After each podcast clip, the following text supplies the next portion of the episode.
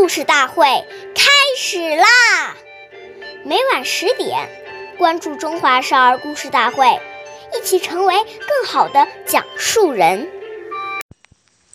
岁月易流逝，故事永流传，弘扬中华瑰宝，传承红色基因。我是中华少儿故事大会讲述人徐楚曼，一起成为更好的讲述人。今天我给大家讲的故事是《故事大会红色经典故事》第三集《毛泽东一个信封用第四次》。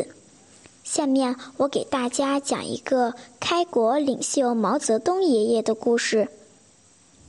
毛泽东爷爷在延安的时候，经常通宵通宵达旦，废寝忘食的工作。饭端来了，他顾不上吃，要反复热好几次。手指酸麻时，捏捏捏捏铁条，舒展一下。思考问题时，便把油灯芯拧好拧小。一支铅笔往往用的是用到手捏不到时，还舍不得运掉用。丢掉，把铅笔头装在子弹壳上，继续用完。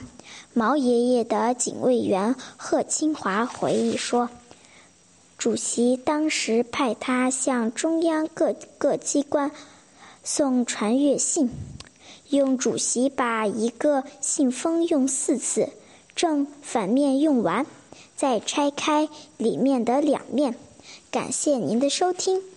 我们下期。